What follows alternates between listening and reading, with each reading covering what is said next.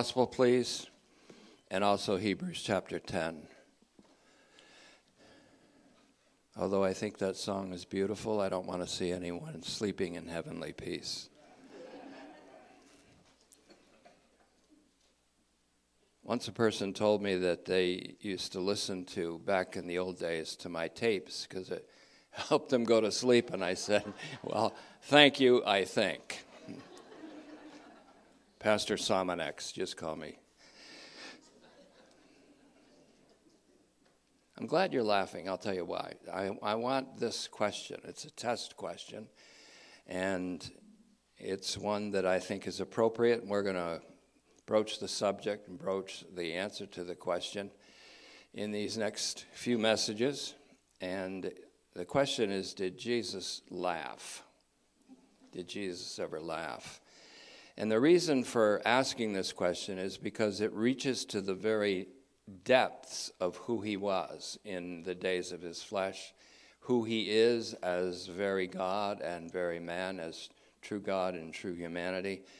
It reaches to the very depths of true theology. And we're going to be asking some tough questions because the church is not just a place for song and worship, it is that. For praise and generosity, it is that. For fellowship between the brethren, and it is that. For rejoicing together, and it is that. But it's also a classroom. And as Jesus said, Come and learn from me. This classroom is our master teacher is Jesus Christ. There are pastor teachers, but they're under the master teacher. Christ, through the Holy Spirit, teaches us.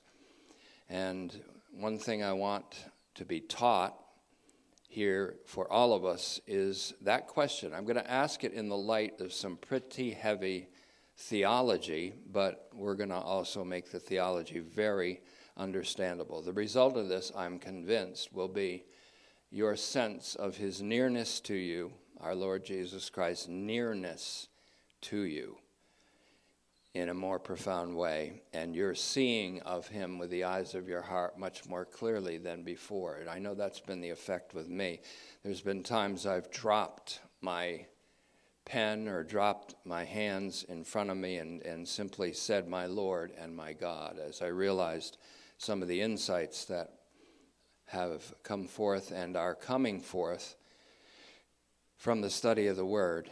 And it's something that I'm very glad to devote myself completely to, so completely that sometimes I have to apologize for seeming to be a little distracted in normal living. But in John 1, we have in verse 12 this phrase coming into the world. The Logos, who is God in John 1 1, the Word, who is God, the Word who was with God became Emmanuel, God with us, by becoming flesh. Probably the most profound passage of Scripture in the Bible, in this hyperlinked text we call the Bible, and it is hyperlinked with at least 63,799 links. In this wonderful, divinely hyperlinked text, John 1, verses 1 through 18, is one of the most profound pieces of divine revelation. And it speaks of the Word who always was God becoming. It speaks of God, the Word, who was in his very essence and existence and name and act, God, becoming flesh God, who always was, becoming like the creation that came into being. He came into being as a second kind of being. He became man. What kind of man did he become? And that's the question that we ask when we ask, Did he ever laugh? We know that he was acquainted with grief. We know that he wept. He wept at Lazarus' tomb, but there are many reasons for that. And some of them are not understood. But did he laugh? Well, if you read some of his parables and understand them, they were almost like cartoons. That'll just give you a hint. They were hilarious. And their exaggeration of certain things were wonderful and hilarious. The parable of the rich man and Lazarus was a satire on the Pharisees who liked to talk about people going to hell that weren't them. And so we're going to uh, we're going to broach that subject because it goes deep. We're in Hebrews 10:5 where it says coming into the world. There was a moment of his coming into the world that he made, the logos, the word, who made the world. The true light came to his own, says John 1:11, and I'm kind of paraphrasing a lot of this passage. He came to his own. That is, he came to his own created domain. For John 1 3 says positively that all things, and that's the Greek word panta, you'll see it in the notes if you want the notes. Panta, P A N T A, all things. And positively, all things were came into being or have their being through him. Negatively, it says nothing came to be, and that's egeneto, the Greek word. Nothing came to be apart from him. Everything came to be through him. Nothing came to be apart from him. That word choris, incidentally, I find in Hebrews 2 9, where it says that he, apart from God, choris, theou, apart from God, tasted death for everyone. He experienced the wages of sin, which is death, for everyone. And whatever we want to say about that incomprehensible event, he was, in essence, far from God when he did that. It's impossible for us to comprehend. That's the mystery of the cross. He is God. How can he be far from God? How can God say, My God, my God, why have you forsaken me? Why are you so far from me? Well, that's the mystery of the cross. It's the incomprehensible mystery. John 1:10 says that this true light, which is also his name, this true light, vere deus, vere homo, means true God and true man, was in the world, which had come to be through him. And yet the world did not recognize him. Then the scripture says that he came to his own covenant people in 111, his own people, a covenant people called Israel. And they, on the whole, it says, did not receive him. They did not receive him. Then the scripture says, as many as did receive him. There was a minority of individuals in that time who did receive him. As many as did receive him, to them, the Logos, the Word, the eternal Word, God in the flesh, gave authority to become the children of God. Now, this is a verse that is highly misunderstood, and I want to just broach that misunderstanding today and maybe bridge the gap a little bit. Authority to become the children of God means the power and the authorization to act for God. He gave those that received him the power, the authorization to act for God. And therefore, among his covenant people, some received him. Yet it was those to whom he gave power to be and to act as the children of God. That is, to them that believe. Those that received him are the same crowd as those that believed in his name. To believe in his name is explained at the end of the gospel, where it says, These things, these miracles and signs have been recorded so that you, the reader, would believe that Jesus is the Christ, the Son of God. And that believing you will have the experience of the life of the age to come, which is a better understanding than is usual in the English translations. So, to those that received him, he gave the power and the authority to act as his representatives. That's what's understood here, and yet not often brought out in exegesis. To believe in his name is to credit the Logos with his true identity. It is simply to acknowledge the true identity of the Logos, which has to be by a divine revelation, incidentally. The Christ, the Son of God. To believe in his name, the name of the Logos, or the Word, as Jesus, is the same to believe that Jesus is the Christ, the Son of God. To believe in his name is to acknowledge rather than to deny his true identity. This is like those outside of the sphere of his covenant people in Colossae. When Paul wrote to them, he said, You received Christ Jesus the Lord. You received Christ Jesus the Lord. That means you received the message about him and acknowledged him as the Messiah, as the Lord, as God and man. These are people who believed in Jesus of Nazareth as the Lord and as the Lord's Christ. If they were to see him, they would have declared, My Lord and my God, just as Thomas had done in John 20, 28, seeing his resurrected flesh. If they had seen him in his resurrected flesh, they would have said, My Lord and my God, and rightly so, because they were among, as many of you are, if not all of you that I'm speaking to today, are those who believed in the name of the eternal Word made flesh without having seen him in his resurrected flesh. You have seen and you have believed, Thomas. Blessed are those who, not seeing, believe. Blessed are you, therefore. To be given authority, the word exousias is used here to be or to become the children of God, tekna theou, and you'll see all the Greek in the notes if you want it.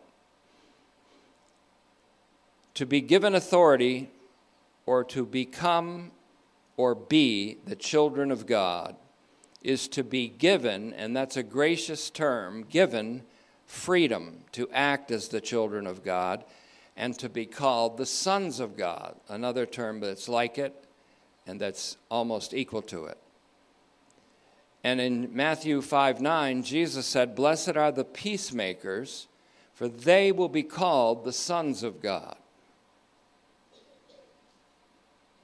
He gave them the right, those who received him, he gave them the power, the freedom, and the right to act for him as peacemakers. To believe on the name of the Logos, Jesus as the Christ, the Son of God, is to receive the word of reconciliation. When God spoke to us in these last days in a Son, He spoke a word of reconciliation. His name is called the Prince of Peace, and the message that is in that word, that is that Logos, that is that word became flesh, is peace. Peacemakers are those who proclaim that reconciliation between God and man has happened, it has occurred. And so, as many as received him were given the authority to proclaim the message of reconciliation. It's that simple. If they did not receive him and did not acknowledge him, how could he then give them the power to act in his name? Of course, he could not. And did not. So, to believe in the name of the Logos, Jesus as the Christ, the Son of God, is to receive the word of reconciliation, as 2 Corinthians 5:20 calls it in that hyperlinked text we call the Bible. It is to receive the word of reconciliation spoken by God in him. In fact, the word tetelestai, uttered by Jesus on the cross, is the Greek equivalent of the Aramaic mashalem, peace, has been made. We're going to see that the first word he uttered coming into this world was sacrifice. The last word he uttered coming to the cross and dying for our sins was peace has been made. And arguably, into your hands I commit or entrust my spirit. The first words he says in his incarnation are from the Psalms. The last words he says are from the Psalms. To believe in the name of the Logos, Jesus as the Christ, the Son of God, which you have done here, most of you, if not all of you, is to receive the word of reconciliation spoken by God in him. It is therefore to receive the reconciliation itself, as Romans 5:11 says, of which the world is the beneficiary. The reconciliation that we proclaim is not just because we are the beneficiaries of the reconciliation the world is the beneficiary of the reconciliation. Whether they receive him or not, whether they believe in him or not, the world is the object of his love and of his reconciliation. God was in Christ in his birth. When Christ was in the manger, God was in Christ reconciling the world to himself. When Christ was hanging from the tree, impaled there, by Roman nails. God was in Christ reconciling the world to himself. He came into the world that was made by him, and the world did not acknowledge him, but he still went on and reconciled the world to God, reconciled the world to himself.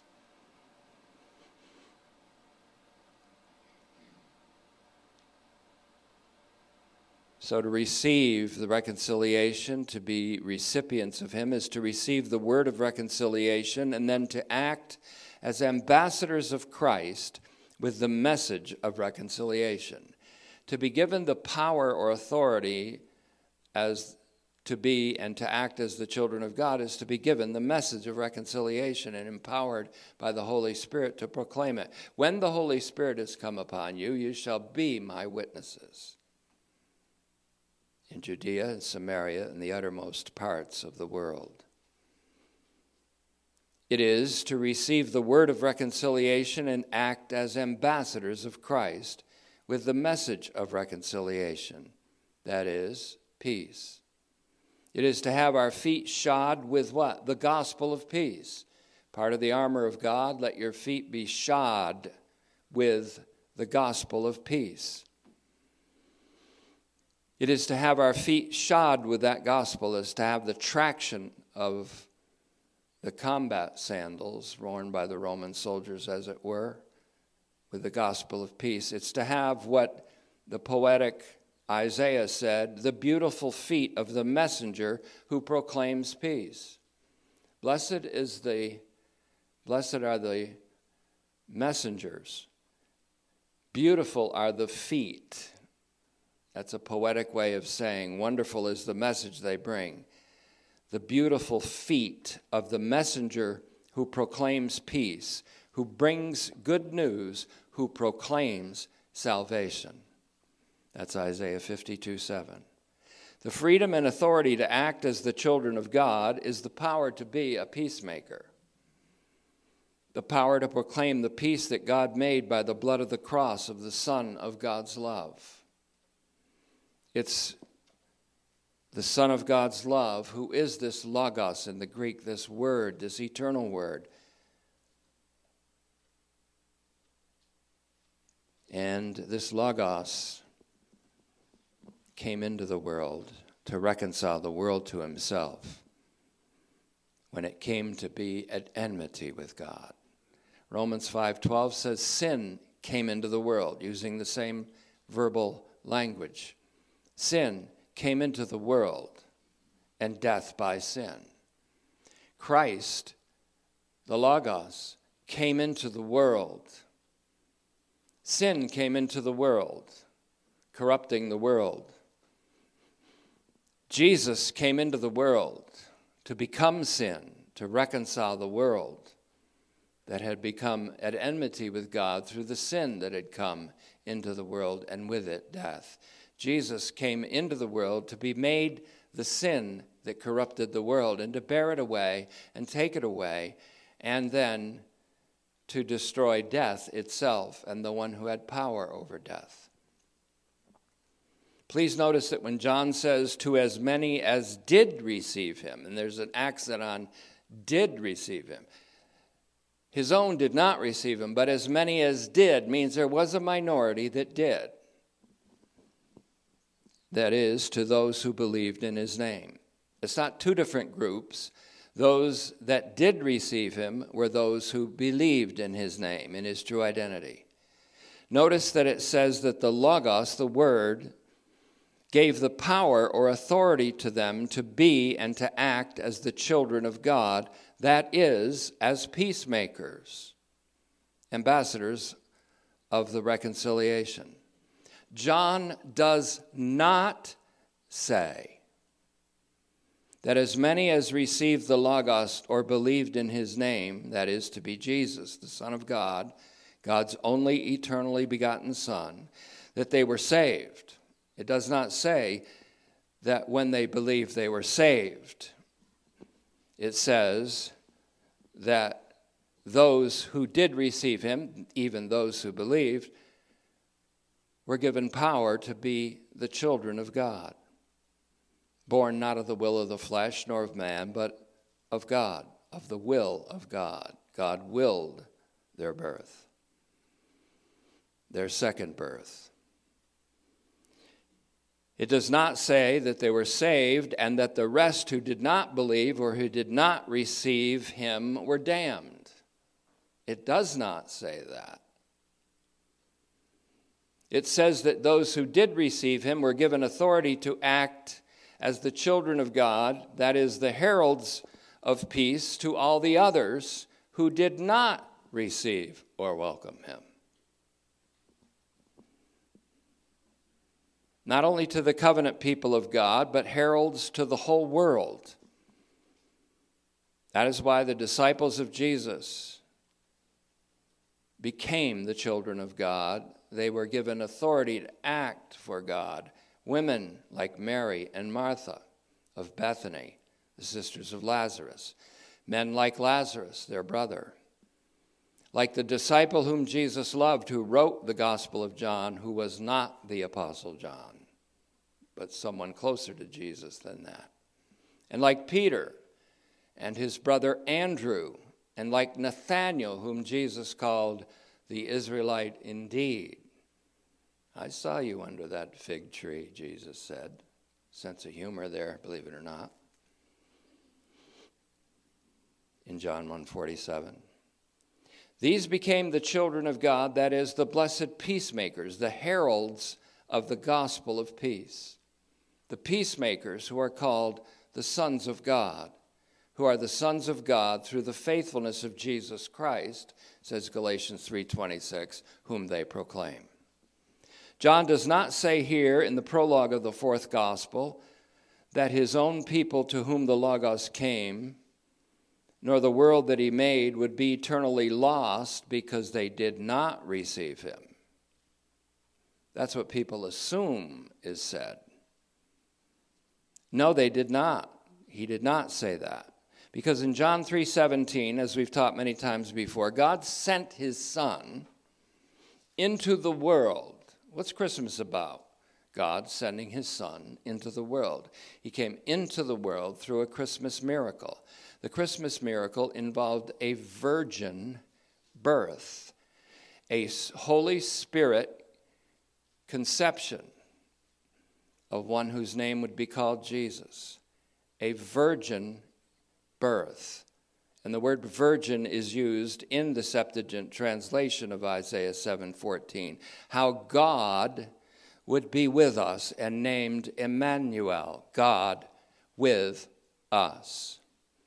In the beginning was the Word, and the Word was God, and the Word was with God, and the Word was always God, eternally God, Never was a time when he was not eternally God. And the Word who was with God is God who became God with us. How much was he with us? Was he born? Here's the question I'm going to ask that goes deep. Was he born? And I've taught this before, I've been taught this. Now, what I've learned in my older age is, should have learned it in my early age. We are often taught and we accept what's taught.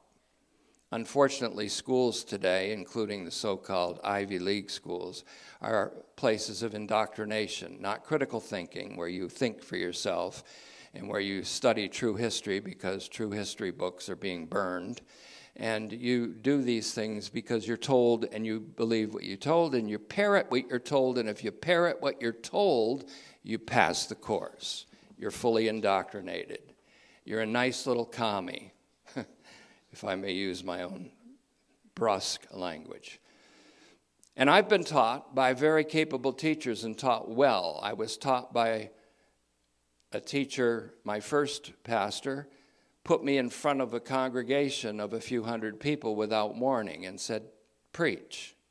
And so I learned how to preach, and I learned how to preach boldly. I learned how to preach without notes. I learned how to preach on the moment, on the spot and learned to preach with boldness and sometimes with a little bit of ferocity. I was also under another mentor who taught me to exegete the scriptures, look at every Greek word, pay attention to dogmatics and theology, and I did.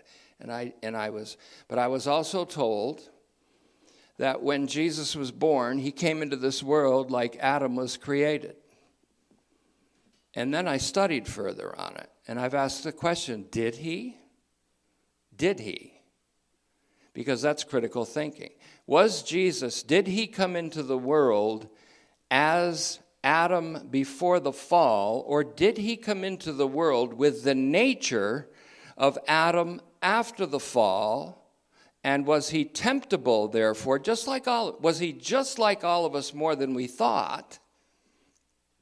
With a nature, with a human nature that came into this world in a weakness that's like ours. And not only that, but was he born under sin, even though he knew no sin, did no sin? Did he have a nature that is weak like ours to the point where he can be temptable and feel the temptation? Or was he above it all? Did he come as a moral example? No. Did he come as a superhero? No. Did he come with an edge and an advantage? No. He was born of a woman. Born of a woman just like all of us were born of a woman. But unlike all of us, he was born of a virgin woman through a miraculous act. I was taught that we're supposed to look at the virgin birth and try to explain it in terms of biology, polar body, meiosis, and all this other stuff. But that's misleading. You don't explain the virgin birth and the virgin conception by a biological, natural theological explanation. It is a revelation of an act of God that is incomprehensible to us. How God came into the world in what we call, rightly so, the miracle of Christmas, the birth of Christ. I personally have discovered something about Jesus that has drawn me, like from social distance to an embrace of him where I have seen him more closer than a brother. I have experienced him cl- the closest of friends, the one who is extremely interested in everything about me, in all of my thoughts, in all of my origin, in all of my history, and who loves me unconditionally, without reserve, and without restriction, and who is much more like me than I ever thought, but who is also very much unlike me because I can easily not only embrace him, but kneel to him and call him my Lord and my God.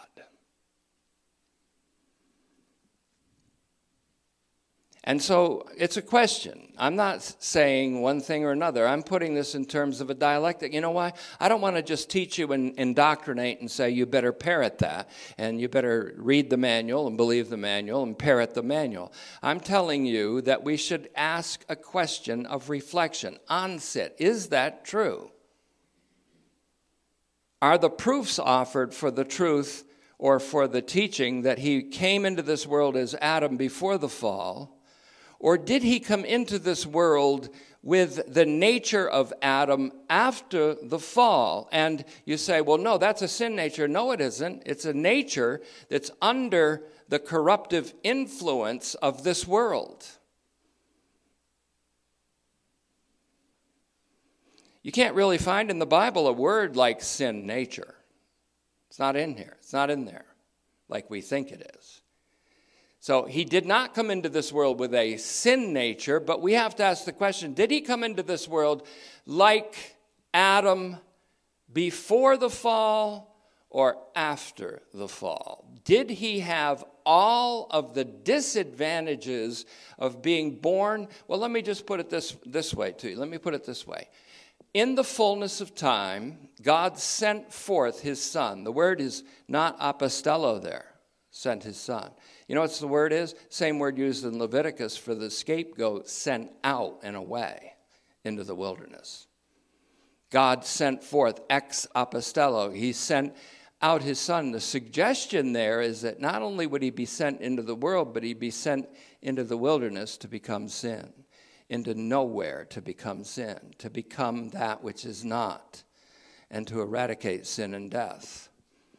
He was born of a woman. It doesn't say born of a virgin there, although that's emphatically, someone would say, Do you believe in the virgin birth of Jesus Christ? Of course I do. That's the Christian faith. You cannot have the Christian faith without that faith, without that part of dogma and doctrine and truth and biblical hypertext, hyperlinked text. It's true. He's born of a virgin. But Paul makes it clear that he was born of a woman, and then he said he was born under the law. But Paul also taught that the law was hijacked by sin. So to be under the law is to be under sin. That is, to be under a corruptive influence, to be in a culture of corruption. He was born of a woman, born under the law, but the law was sin hijacked, so was he born under sin in Romans 3 9? I say, let's think about it. Think about it. Was he? Quits it. Well, he came into this world as Adam was created, perfect and without, yes, he was perfect. But he wasn't as Adam was created because he was God when he came into this world. He was God but he was very like us. And he had the nature of Adam after the fall. Did he have the nature of Adam after the fall? You say, I, I know how you're thinking. I know what you believe. Do you? I'm asking. And therefore, was he temptable? Was he tempted? And did his temptation at Gethsemane get so great as capillaries in his head were exploding and blood was coming forth on his forehead, droplets of blood. The pressure so great. Why was the pressure so great if he didn't have two wills in his one person, two natures in his one person? Why was there so much strain if there wasn't some strain against doing perfect obedience to his Father, which would have meant an incomprehensible horror of suffering that we can't even begin to fathom. Why did he die physically? Why did he die? He must have been mortal. He must have had a mortal human nature. You see, already, if you're getting what I'm asking, I'm not, I'm not giving you the doctrine on this, I'm asking. If you're getting what I'm asking, I'll, I'll ask you this maybe you're also experiencing Jesus standing over here just got a little closer to you and relatable to you, and you relatable to him.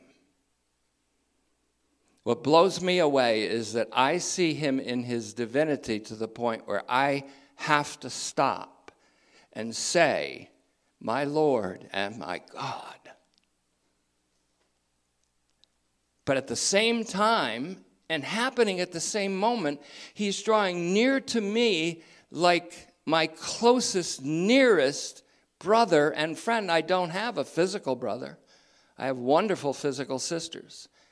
I, now he's drawn near to me in a way that is so close, so near, so unconditionally that it's like the breath I draw. And it's both happening at the same time.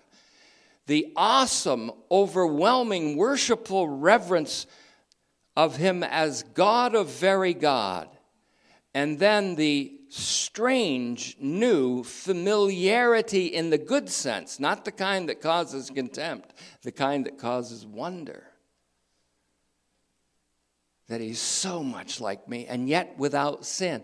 In other words, having that same nature, that same proclivity and inclination not to do the will of God, he never acted in that corruptive, mortal inclination of the fallen Adam. Never acted, never omitted what he should have done, never committed what he shouldn't have done, never chose to act in sin. In fact, yes, it's true that he also could not have because he is God of very God as well as man of very man. And yet, not being able to choose that option, he experienced the pull of that option temptation, as it says in, in Hebrews, and we're going to find answers in Hebrews. Tempted in every point as we are, tested, and with the testing came temptation from the adversary himself, who was a brilliant tempter. Did he feel the pull of it? Of course he did. Do you feel the pull? Of, the only difference between him and you in terms of humanity, we feel the pull and in order to release the terrible pressure of the pull, we give into it. He never did. And the pull at Gethsemane was inconceivable. And he said, If it's at all possible, Father, here's the point here. Here he is. Father, if there's any other way. Nevertheless, not my will, but yours. We may even look into the history of dogma. There was a people called monophysites. You know what monophysites are? One nature. Jesus only had one nature, they say. It's a heresy, of course. He had two natures. He was divine and human. That's what the Chalcedon was all about, the council at Chalcedon. One person, two natures. Then there were the monothelites, from the word thelema, for will, that he only had one will. But then he didn't just have one will, he had two wills, two natures, two wills. Otherwise, he would not say, Not my will, but yours be done. He had a human will, he had a divine will. He had a human will as a human man,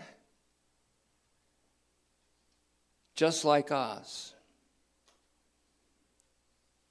And so I'm asking the question did he come into this world as a human being that was like Adam before the fall? Or did he come into this world? With a nature under sin, a nature that was like Adam's after the fall, which is not a sin nature, but a nature that is inclined to choose against God. And therefore, was he very much more like us than we thought. Well, I'm going to tackle this with a hyperlinked text called the Bible. And I'm going to give you some things to think about with that. And so, did Jesus laugh?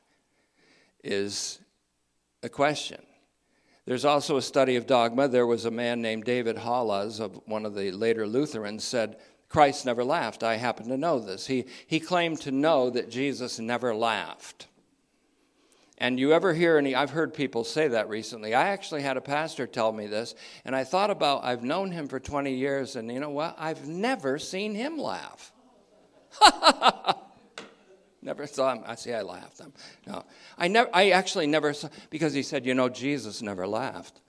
Okay, so so Jesus was not really human because you know what human is? It's called risible. R I S I B L E is a characteristic of humanity, and that means capable of laughing, capable of laughter. Babies are capable of laughter. But fundamentalist Christians are not. Jesus was dour like me, dull like me, somber Oh, so you've made him into your image. I think he'd rather make you into his image. You might even get a laugh out of that. Anyways, I've spoken these things, Jesus said, so that my sorrow will be in you. Oh, wait a minute, that's not what he said. I have spoken these things to you so that my joy will be in you. Tell me if you can have exuberant joy like Jesus did in Matthew 11 25. It says, He rejoiced in spirit. And he said, Father, I'm, I thank you so much that you've hidden these things from these wise and prudent men. And you've revealed them unto children, unto babies, unto infants. You think he was maybe even laughing when he was rejoicing in the Spirit? I think he was. But he had this mission where he was going to become sin. Yes, he did. He was acquainted with grief. Yes, he was. He took upon himself our infirmities, our weakness. He was crucified in weakness.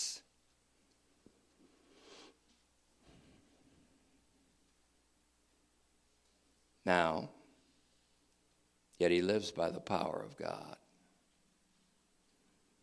He had to become just like those who he was going to call into glory. He had to become like the children he was going to call into glory. He had to become like his brothers. He called us brothers and sisters. He had to become just like us with blood and flesh. He didn't say he had to become just like Adam before the fall. He said he had to become just like the children that he was about to redeem and call into glory. He had to become, in every respect, katapanta, in every respect, like us. Like us. In every respect, like us. He took upon himself not the seed of angels, there isn't such thing as a seed of angels, but the seed of Abraham, not the seed, not Adam before, but a seed, a born seed of Abraham. He became people like the people born after Abraham and born through Abraham. They were not people that were people like before the fall. They were people after the fall, born through Abraham. He took upon himself the seed or descendancy from Abraham, descendancy from David who sinned notoriously with adultery, of course, and worse, with murder. With Abraham, who lied to Abimelech and said Sarah was his sister, and he, she was his half sister, but he lied to save his own neck. Jesus took on himself the nature uh, the same nature as men who murdered and committed adultery and lied. The same nature that's capable of that, but he took on that nature, and because he was divine, he was not capable of that, but he took on that nature, and in that nature never sinned. Never chose to sin. We don't even find that out until Hebrews 4:15 tested, tempted in all points like us, yet without sin, but he had to be made just like. How could he reconcile us to God if he didn't become like us? He wasn't a hero, he wasn't a superhero, he wasn't Wonder Man, he wasn't Superman. He wasn't all the heroes that people adulate today. He was the man, Jesus of Nazareth. He was in the likeness of sinful flesh so much that people said, He's a drunkard, look at him. He, sit, he goes to basically like he goes to bars and taverns and hangs out with people that are obviously sinners. They blatantly sin, and he's hanging with them. Okay, so that means he's sinning with them? No. He's calling them to repentance.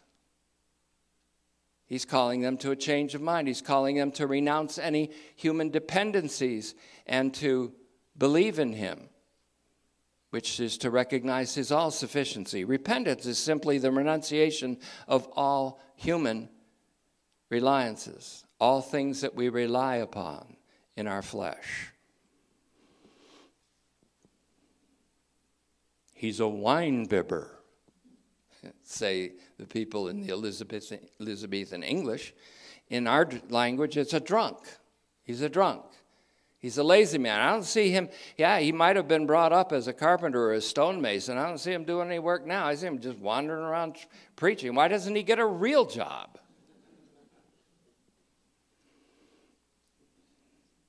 He hangs around with prostitutes. I saw him last week. He let a prostitute weep on his feet and wash his feet with her hair.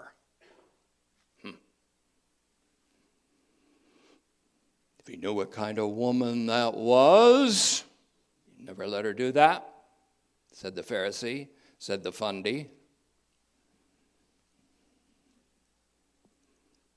He came in the likeness of sinful flesh. His brothers and sisters thought he was loco. He's crazy. His brothers said to him, Why don't you go up to the feast? Because they thought if he goes up there, they're going to kill him. Why don't you go up to the feast? He said, I'm not going up now. I'll go up later. His own brothers and sisters, and yes, he had some. Mary was a virgin when Jesus was conceived and born. She did not remain a perpetual virgin. I hate to tell you, that's Mariology verging on Mariolatry, and that takes us away from our total confidence in Jesus Christ. So, I didn't intend to go this way today, but I'm just putting forth a question that I think might be something we can think about around Christmas and around 2024. Now, getting back to John, which is how we came through to Hebrews, John doesn't say in the prologue of the fourth gospel that his own people to whom the Logos came, nor the world that he made, would be eternally lost because they didn't receive him. No, God sent his Son into the world that the world would be saved through him. Not that it might be, but that it would be, and that it was. God was in Christ reconciling the world to himself. It happened. The all things that were made through him, the world, the cosmos that came to be through him, and that had come to be at enmity to him through the entrance of sin into the world, was to be saved by him through his entrance into the same world. Coming into the same world, he came into the same humanity. And so, what I've discovered and what I love about my Lord is that Jesus is the Lamb of God who came into this world to take away sin, in whose flesh sin was condemned in Romans 8 3. Let me say it again. The all things that were made through him, the world that came to be through him in John 1:10, and that came to be at enmity to God through the entrance of sin into the world through the first man Adam's fault. In Romans 5:12, that world that came to be at enmity through the entrance of sin and death by sin was to be saved by him, reconciled to God in him. Those who did receive him, that is, the minority, were given the right to be the messengers of this good news. Sin had come into the world. Preachers who get on TV and say there's good news, but there's bad news, they're not ambassadors. That God has not given them the power to act as the children of God. They're not peacemakers. They're not preachers of the gospel. They're phonies. They're fakers. They don't have the true gospel. I don't care how famous they are, who gave them the keys to the church. I don't care how famous. I don't care how famous their, bro- their sons are.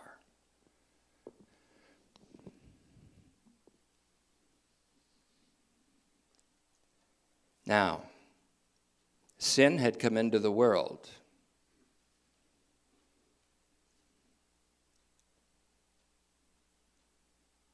And he took away sin by his sacrifice. Those who did receive him, the minority, were given the right. Paul knew he was a part of a minority, not a minority of saved or reconciled. He knew the world was reconciled, but he was among a minority of preachers. He said, We are not like the many who soft pedal the word. We preach in the sight of God, in the presence of God. We speak in fellowship with Christ in 2 Corinthians 2:17. Sin had come into the world, and death passed upon all men through that sin. Jesus is the Lamb of God who came into the world to take away the sin of the world, not to condemn the world, listen carefully, but to be he in whose flesh sin was condemned. Not to condemn the world, but to be he in whom sin was condemned. That's love. He would take away the sin of the world, which had come into the world by coming into the world through Adam, and by being made to be sin. He would come into the world and be made flesh with the intention of being made the sin that had come into the world, and with it death. So he became sin by bearing sin, and by bearing it away, and by having God condemn sin in his own flesh, which he had become by coming into this world. He would take away the sin of the world which had come into the world by coming into the world and by being made to be sin himself. He came into this world for a judgment. I've come into this world for a judgment, John 9 39. And the judgment was to be the judgment that he himself would receive by becoming sin. And by becoming sin, to take away sin from the world. You can't find any bad news in this good news. I get so mad when I see this preacher. I, would like to talk to him someday. Gospel's good news. He, he doesn't even get the next breath out before he says, Oh, but there's bad news. You just killed it, buddy. All right. Now, I came up with these I came up with these guys. I came up with some of these guys. I, I was in that Jesus Revolution thing because some of them came to Vermont, of all places.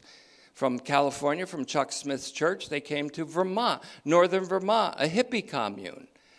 My first service, I came with bare feet and long hair and a Fu Manchu mustache. And Leon Devoid, who had hair about down to here, he looked like one of the Duck Dynasty without the the blowing thing without the kazoo. And he preached a perfect message on the prodigal son. Perfect. It was perfect. It was good news. But I, I, I say to Pam, we watch these things, and I say, Pam, they never, did they ever grow though? Did they ever take a step beyond that little track they passed out? And many of them didn't, they never went any further than that. And that's sad. And I'm not judging them. I'm just saying, why did. I'm just kind of glad I studied now. And he said that the, he came into the world to be for a judgment. This judgment that he came into the world to bring caused blindness in people. In who does he cause blindness? In the people that think they know the gospel. Believing you have eternal life, not believing you go to hell. There's this eternal hell. Most people are going to go there, a few of us are not. That's that's they're blind. And those who think they're blind, he makes awake. He wakes them up. He gives them sight. The judgment resulted then and still does in the blind seeing and the seeing being made blind, in the blinding of those who think they see the meaning of the gospel but do not, because they do not see Jesus in his universally saving significance. That's why. They come to see even though they are blind, they still come to see through the peacemakers, the children of God, who are empowered to proclaim the truly good news. The very good news of the all saving Christ, of the God who is none other than God for us all. So, I'm ready to close, I guess. I don't know. I forgot. I didn't think I was going to preach this way, so the notes will be different from the spoken, so who cares? When John later writes that anyone who believes in the Son has eternal life, or the life of the age to come, more accurately, and that the wrath of God remains on the one who does not believe. He's not saying that the unbeliever goes to hell in John 3:36. Somebody assumed that. The wrath of God is simply the attitude of the love of God the God of love, the God who is love, against the evil heart of unbelief. That's all. And he's against, and he has wrath against the distortion that causes in the unbeliever. The evil heart of unbelief in Hebrews 3:12 causes a distortion in the image of God in man.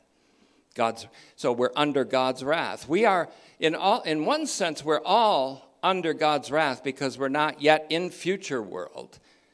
We're all, we're all still experiencing the, the kind of the downside of his love. And the unbeliever experiences the wrath of God or is under the wrath of God, which is simply the displeasure of the love of, love, of a loving parent of the distortion in its child.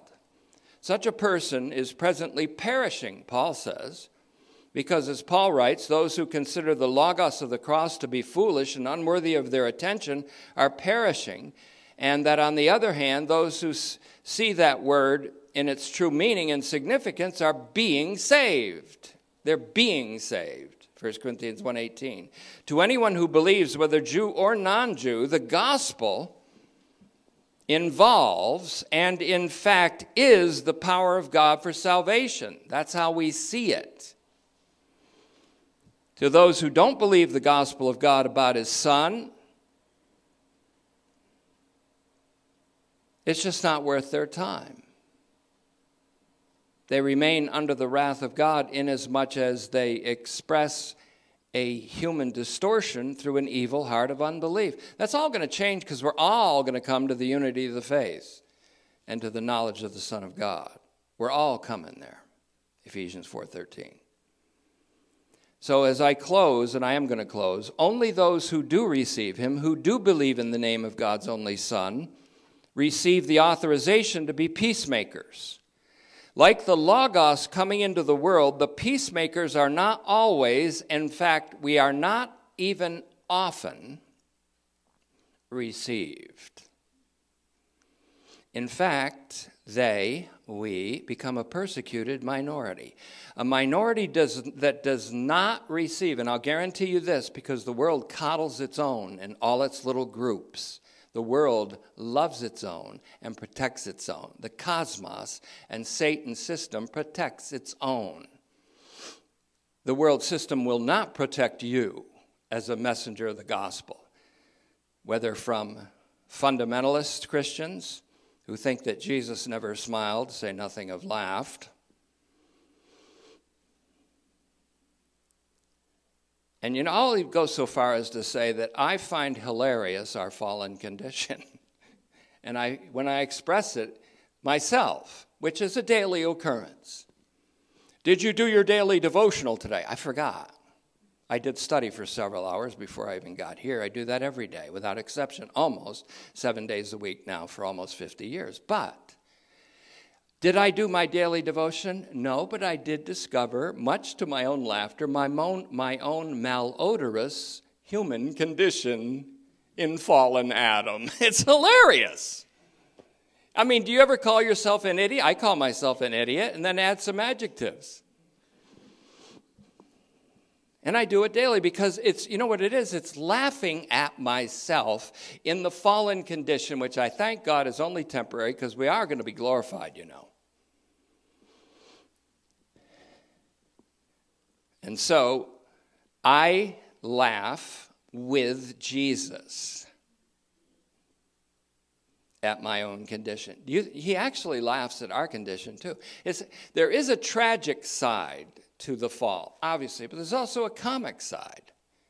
I think the Lord gets a kick out of some of the stuff we do that's so off base, and, and we and even says, He that sits in the heavens will laugh when the calamity comes upon them. Now, that's tragic, and that's a, that's a poetic way of saying it. But I can say that the same one who sits in the heavens and laughs at conspiracies to destroy Christianity can also laugh at the little things we do because we're fallen creatures in a fallen nature, in a fallen world.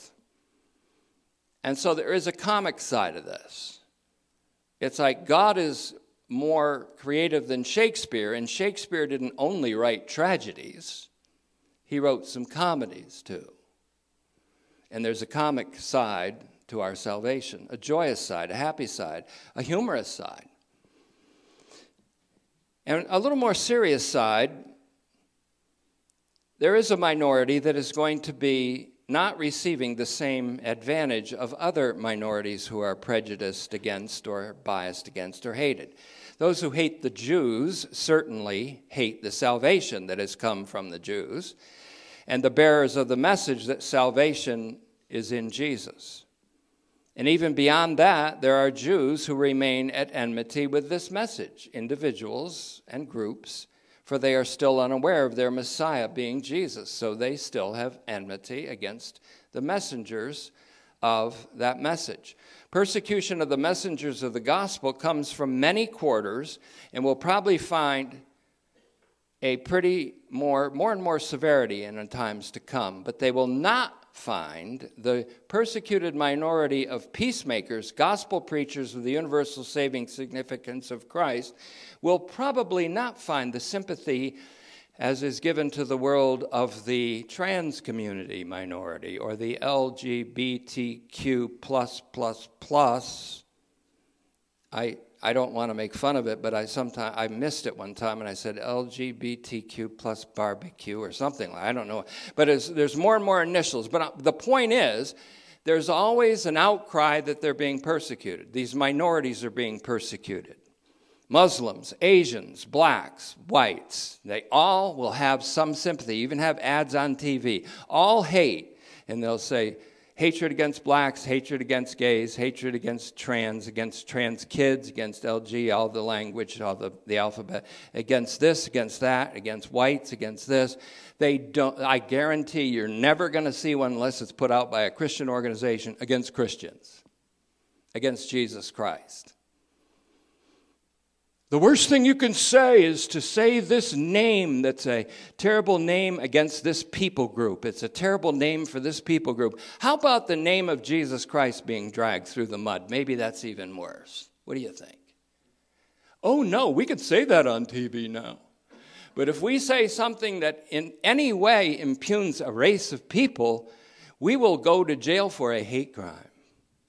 You see, in other words, the world coddles its own. Eventually, it will hug its own, protect its own, but the world is not going to protect the ultimate prejudice, which is against the messengers of the true gospel. Jesus said, You'll be hated by all nations.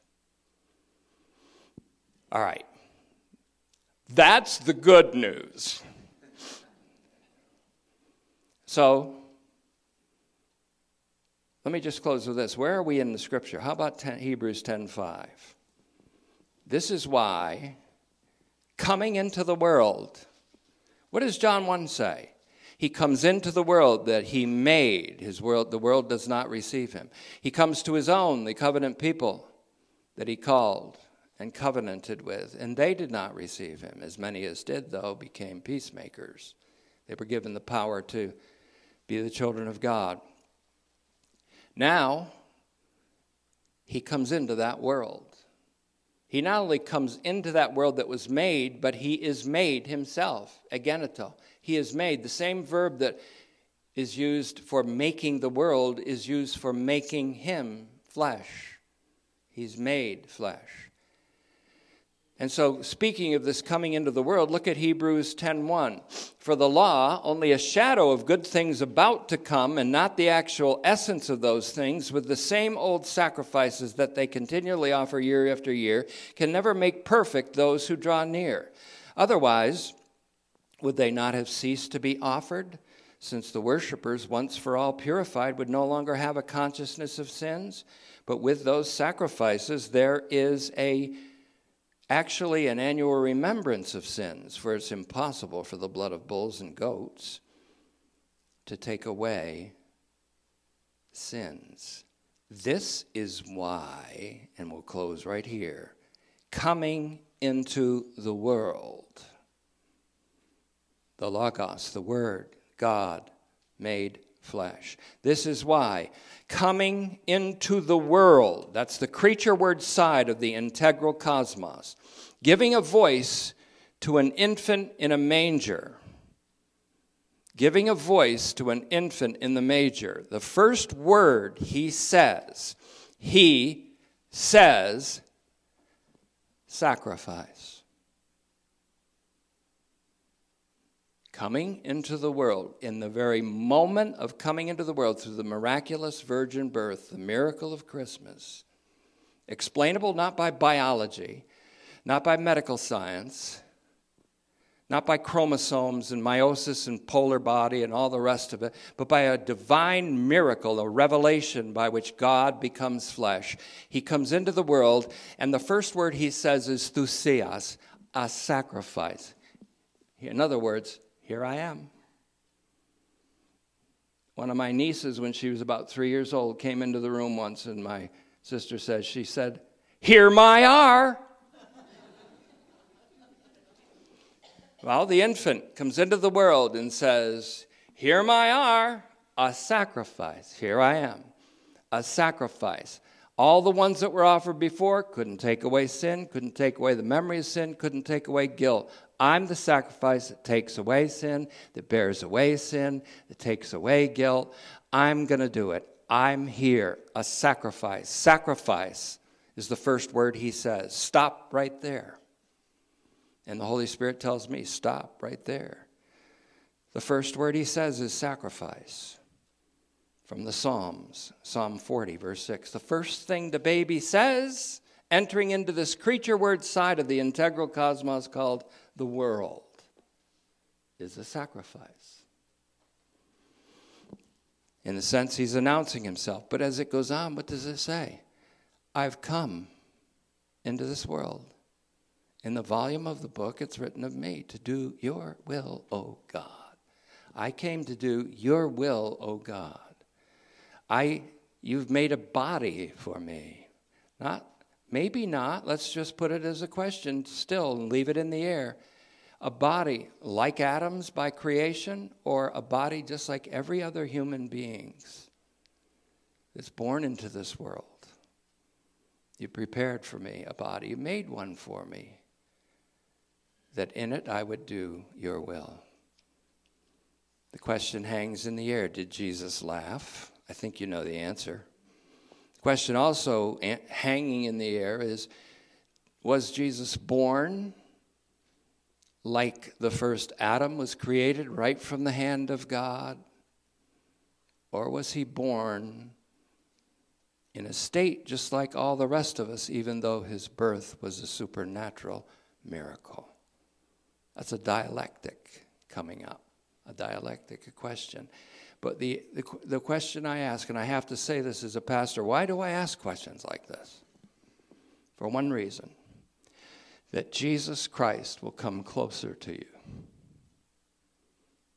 that you will come closer to him, that you will see him more clearly and be more like him, knowing that he became so much more like you than you think.